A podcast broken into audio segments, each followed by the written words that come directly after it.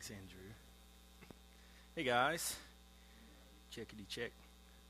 Okay, this is going to keep sinking on me, so I might change this really quick. That's cool with you guys. Um, one? Yeah, that one tightens. Yeah, I don't have the small, sleek technology that everybody else has, so yeah, it's a little heavy. it's better than a desktop, exactly. cool. How is everybody? Oh yeah, that's that's very good. Marvelous. Good. I'm marvelous as well. Oh. Yeah. Hmm? Right here. Oh, those. Sorry, guys. Dude, there ain't no screw tough enough that I cannot do. yeah, thank you. Awesome. So everyone's good. Man, the Lord is really, really, really sweet. I love like quiet acoustic worship probably just as much as I love banging the crap out of the drums during worship because it's really sweet. Yeah. Um, cool. Well, if you were here last time that I spoke, um, I spoke about the presence of God, and what do you know? I'm going to do it again. I hope you don't mind. And we're also going to be in Exodus. This is the last week we're in Exodus. So if you want to open up your Bibles to Exodus chapter 24. Um, before we get started, though, something really funny happened to me this week. Um, funny and sad. So I came home from work. Um, me and Tosh were going to go. Me and Tosh is my wife. Call her Tosh. Um, we were going to Walmart to buy some cake mix to make a cake at 9:30 at night, and I get out of my car to walk into the apartment, and there are these three dudes in suits outside. Like, awesome, here we go. Yeah, three dudes in suits standing outside, and like my first reaction was, don't say anything, just walk past. Like that was the first thought in my head because I was like, they're either they're either Jehovah Witness or they're Mormon, and so. um, I start walking, and then the, like the Lord checked that in my head, and I was like, "No, be a little bold here." And I was like, "Okay." So one of them stops me and is like, "Can we give you a card?" And I was like, "Sure." And they gave me a card, and it was blank on one side, and the other side had a bunch of different faces, like pictures, all different nationalities, and all this stuff. And then it said Mormon.com. I was like, "All right, I know who I'm dealing with." And um, I still had no clue what I was going to say to them because I knew I didn't want to get into this like theological debate, which we could have. But they were like, "Have you had the chance of hearing the encouraging uh, message of our Lord and Savior Jesus Christ?" I was like, "Yeah, I have." And they were like, "Oh, have you had the chance to read uh, the New Revelation, the Book of Mormon?" I was like, "Yeah, I have." I was a theology student at Campbellsville University, and they're like, "Oh, that's great, that's great." Uh, what did you think about Jesus visiting the Americas? And I was like, well, I think he very well could do that. It doesn't say that in the Bible, which I think is the authoritative word of God. But if you guys want to, uh, we could get into, de- into a debate, or we could meet Jesus right now. And like, that just came out of my mouth. And I was like, okay. yeah, here we go. and, uh, they were I was like, "Do you guys believe that we can meet Jesus now?" And they were like, "Yeah, yeah." And the way that they do things, there's an experienced missionary, and then there are a, couple others that are not so experienced that they train that go with him. And it was the unexperienced one that was it was his like lesson, I guess, of confronting people. So I was like, and it came out again. I was like, "We can meet Jesus right now if you want to." I was like, "I'm not talking in an abstract way. We can meet Jesus." And then the experienced one was like, well, enjoy your time at Walmart. Because early in the conversation, I told them I was going to Walmart to get cake mix, and they, were, they cut it off. Well, enjoy your time at Walmart. It's like, okay. so I went up to the apartment and told Tosh about it, and I didn't really, and I thought about it for a little bit, and like their reluctance to that, partly it was, okay, this is another religion don't don't get involved with them. And but I think the bigger part was that's freaky. Like experiencing like actual experience with something like that that I can't see right now, or maybe if Jesus were to appear out of thin air, if something like that were to happen, it would freak him out. Uh, it would freak a lot of us out. Um, so, yeah, that's actually what we're going to be talking about a little bit. I thought I'd open up with that. But I'll give a little background uh, before Exodus 24 in verses 9 through 11 is where we're going to be. Um, but back in Exodus chapter 20, God gives the Ten Commandments. Ooh, everybody knows those? Cool. God gives the Ten Commandments. Um, and when he gives them, he's in this huge cloud, dark cloud of smoke and fire. Okay? And the Israelites can hear him and see it, and they get freaked out. They get really scared. And they say to Moses, Don't let God speak to us directly anymore. You, let him talk to you, and then you tell us what he says, or else we might die. Like, if we hear God speaking directly to us, we might die. Um, so he does.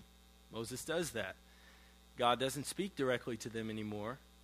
Um, he brings Moses back to the mountain and gives him three more chapters of law. So after the Ten Commandments, the Israelites say, Whoa, that's freaky. You deal with it, Moses, and just tell us what he says.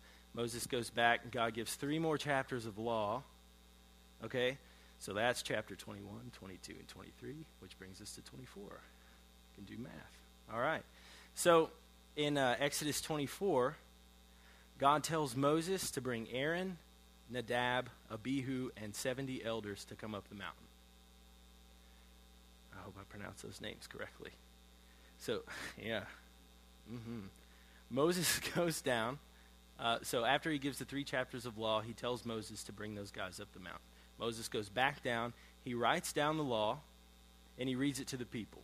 So, he tells the people what God told him. So at this point, it's just Moses dealing with the people.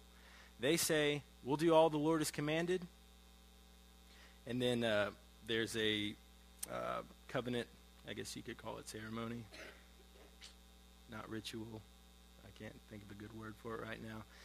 But then, uh, then Moses takes Aaron, Nadab, Abihu, and the 70 elders and goes up the mountain. And then that's where we are in verses 9 through 11. So let's go ahead and read those really quick. And we're just going to camp out here. Verse 9, it says Moses and Aaron and Nadab and Abihu and the 70 elders of Israel went up and saw the God of Israel. Under his feet was something like a pavement made of lapis lazuli, as bright blue as the sky. But God did not raise his hand against these leaders of the Israelites. They saw God and they ate and drank. That's where we're going to sit. That is absolutely packed.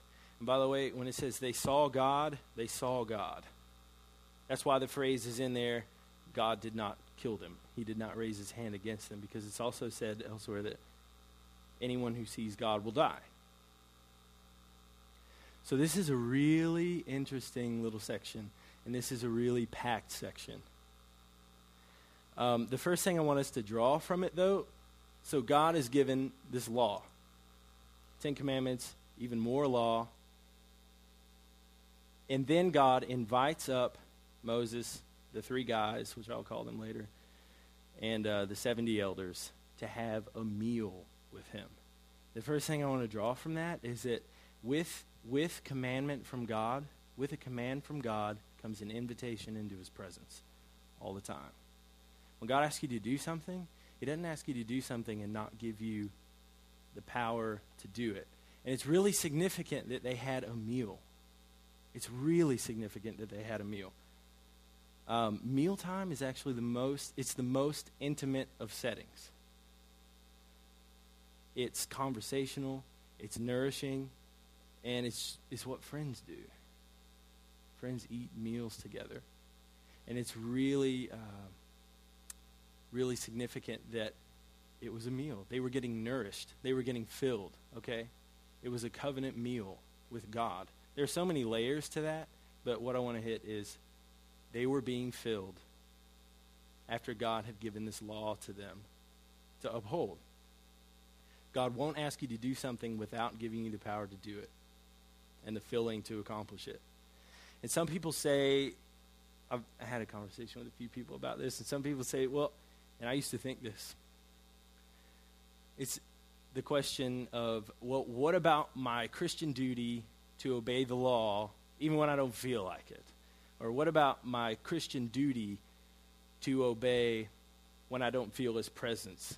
And there's a sense of like this joyless, divorce from relationship, duty to do these things that God asks you to do or that the Bible says. Okay? Well, first, I think, and that's been turned into a virtue, really. It's been turned into a virtue, especially now when you don't feel like doing it, doing it anyway. And it can be in certain settings, but I don't think ever with the Lord. Getting out of bed in the morning when you don't feel like it to go to work, yes, that's good. But when God asks you to do something, He never throws you out there alone and says, Do it or I'm going to smack you. He never throws you out alone. Duty apart from relationship with God was never the plan. And let me give you a little real world, this is real world, a real world example of this. Say, how many people are married in here? How many dudes are married in here? Okay. Girls, this is kind of for you too. We're going to feel both sides of the coin here. So, guys, you're at work and you decide just out of the blue, I'm going to buy my wife some flowers. It's not your anniversary, it's not her birthday, it's not your birthday, it's not any special day, it's an ordinary Monday. And you say, I'm going to buy her some flowers. So you go to Walmart because it's open. And you, and you pass by the $5 bouquets and you go for the $10 bouquet. You go for the zinger. Twice the amount, twice the feeling. And you find her favorite, you find her favorite flower.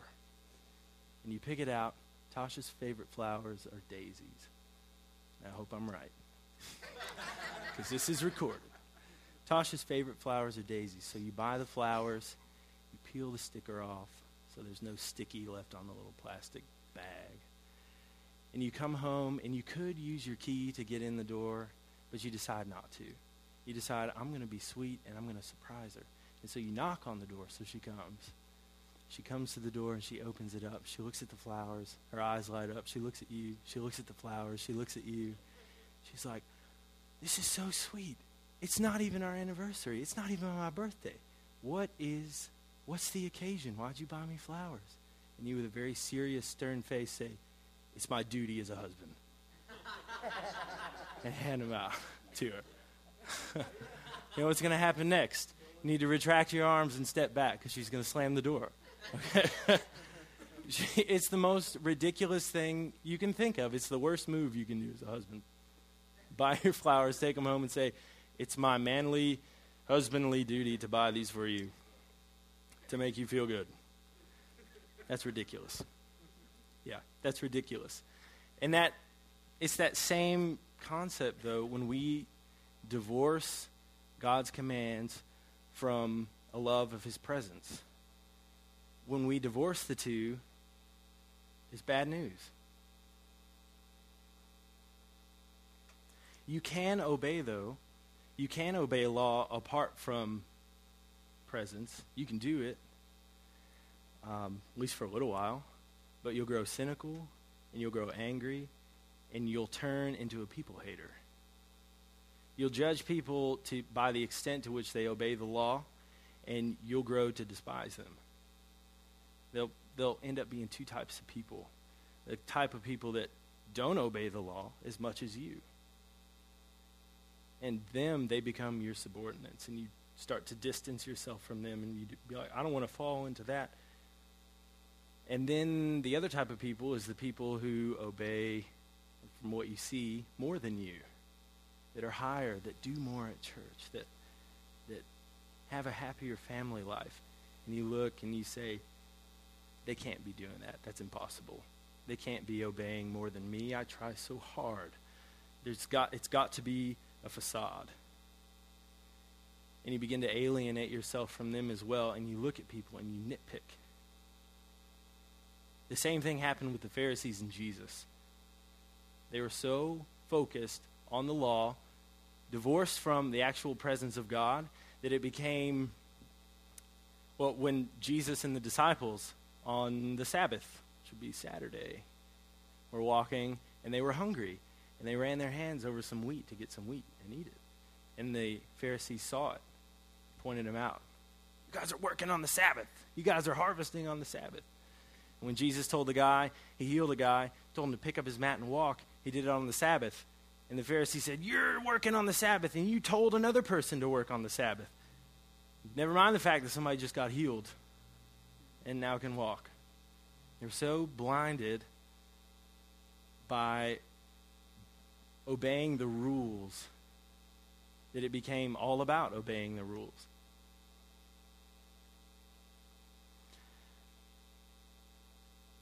A little side note here about the law. Um, I don't mean to make the law out to be the bad guy because it's not. But anything can become, anything can be turned into a lethal weapon. Anything. You can't take anything on a plane anymore. You can't take more than this much fluid on a plane because it can be turned into a lethal weapon. Anything can be turned into a weapon. And the quickest way to turn the law into a lethal weapon is to divorce it from the presence of God. That's the quickest way. And some people say, well, you can't be all presence and no law either. You can't just throw the law out. Well, I'm not saying throw the law out. That's, that's true in a sense. You can't be all presence and no law. That's true in a sense. If you desire God, and follow me on this logic here, if you desire God over everything else, and his presence over everything else, and you're obeying the most important commandment that Jesus said is the most important commandment love God with all your heart, all your soul, and all your strength. And as we saw last time, if you hear last time I spoke, the more time you spend in the presence, the more your heart is bent toward other people. So you're fulfilling the second part of that commandment love your neighbor as yourself. And Jesus also said that all the law and the prophets hang on those two commandments love God with all your heart, all your soul, and all your strength, and love your neighbor as yourself. That happens, that just happens when you spend time in the presence of God. When you're, uh, when the highest priority in your life, when your deepest desire is for more of the presence of God, everything else falls in line. It's like, it's so easy, it seems. It's such an, a simple concept to grasp. You guys with me on that? Everybody got it? Cool. So you're right. You, you can't be all presence and no law because it's impossible. You spend time in the presence, you won't be lawless. Uh, in a word about the law as well, the law is not a bunch of rules. It's not, you can't do that because I know you like it. It's none of that. The law is actually the boundaries and the markers to show us, as Adam calls it, the good kind of life. It's setting up boundaries and saying, if you do this, this is going to happen to you, so don't do that. And it's not like um, God didn't create the law and say, I don't want you to do this, and then create consequences behind it. It was more of the reverse. Like, if, if they do this, this is going to happen. So God says, don't do that. If you do this, this is automatically going to happen. If you sleep with your neighbor's wife, you're going to have a kid with her. Or if you sleep with your neighbor's wife, it's going to destroy your marriage. Or if you kill somebody, they're going to come after you. Their family will come after you, the cops or whatever. they're not going to come after you. no, no zombies. Okay. yeah. Yeah. There's a reason God said don't kill people. There's a reason God said don't commit adultery. And there's a reason that no standing zone signs exist. And a little story. As a kid, I got this brand new, awesome incredibly awesome Batman shirt. I loved Batman. And it was like the muscle shirt that was cut off right here, had the big Batman emblem, and then it had Adam West, like, climbing up a wall. You guys remember that? Like right here. And I also had the Batman shorts to match it with the little Batman emblem here. and so I want I'm not saying how old I was. but I remember this very clearly. Me and my mom, uh, we went grocery shopping. She would take one kid with her each time she went out. It was kind of our like mommy date. Aww. We went grocery shopping. She took me to Save a Lot, and we were going through getting the groceries. And uh, I'm sporting my Batman stuff, and I'm feeling really cool. Okay, and we she's checking stuff out through the line, and then I look over at two aisles over, and I see this like really cute little girl, and it was okay because I was a little boy. This really cute, really cute little girl, and I was like, I want to impress this girl. I want to look so cool, and so I left the register, and I went over to the wall, and I look, and there's on the floor no standing zone, and I was like, and I looked around, and I was like, there's nothing here. And so I lean up against the wall, put my hands in my pockets, and I'm sitting there, and uh, I wait, and this girl and her mom come out, and they're walking out the door, and we make eye contact. And I was like, oh man, and I get nervous, and I do this, like scratch the back of my head, and as they're walking through the door, the sliding glass doors open and go, and close my arm in between the wall and the sliding door. And so I'm stuck in this position as they walk out. Then the door tries to close, but my arm is there. So it's like, and it's rubbing rubber up and down my arm. And it hurts really bad. And like, it hurt so bad I couldn't even scream mom. I was just like, and mom came over long story short, there were about 30 people around, and the janitor had to come and pop the door out of the track to get my arm out of there. And I had rubber burns on my arm for two weeks. Yeah. There are reasons for laws, there are reasons for rules. I don't think we have a hard time understanding that. That was just a little funny illustration. I don't think it's hard to understand that uh, rules are there to protect us policeman back there. You know what I'm talking about. yeah. Huh? Oh, sorry. so, but what's what is what is the good news in all of this? What is the law? What's what's good about what we just talked about? What can we draw from this? Everybody understands when he writes them a ticket, it's for their own good you pay up. Don't stiff the government, they'll come after you.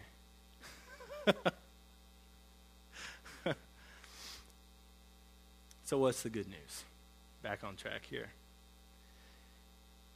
The good news is that spending time in the presence of God really takes care of everything. it really does. He's that good. He is that good.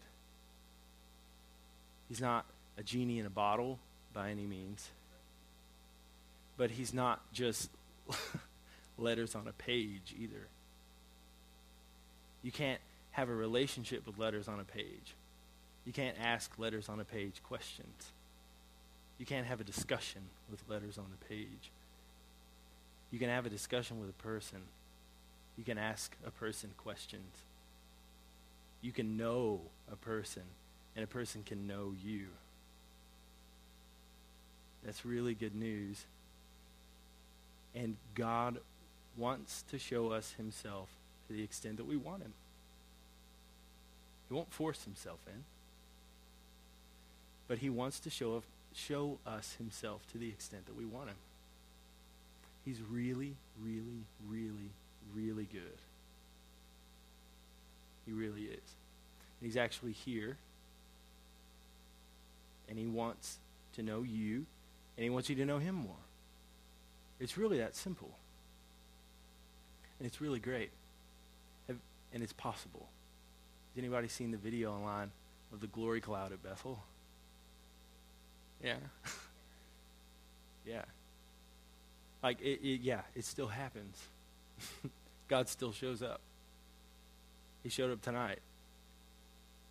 He showed up this morning. This morning was who was here this morning? Everybody?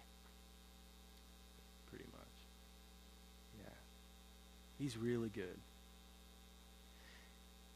Where's the ministry team? You guys mind coming up here? Who is the ministry team? Sam is the ministry team. Come on up, Sam. yeah. Here she is. One moment. It's okay. If you can, if you can stand up here with me for a moment.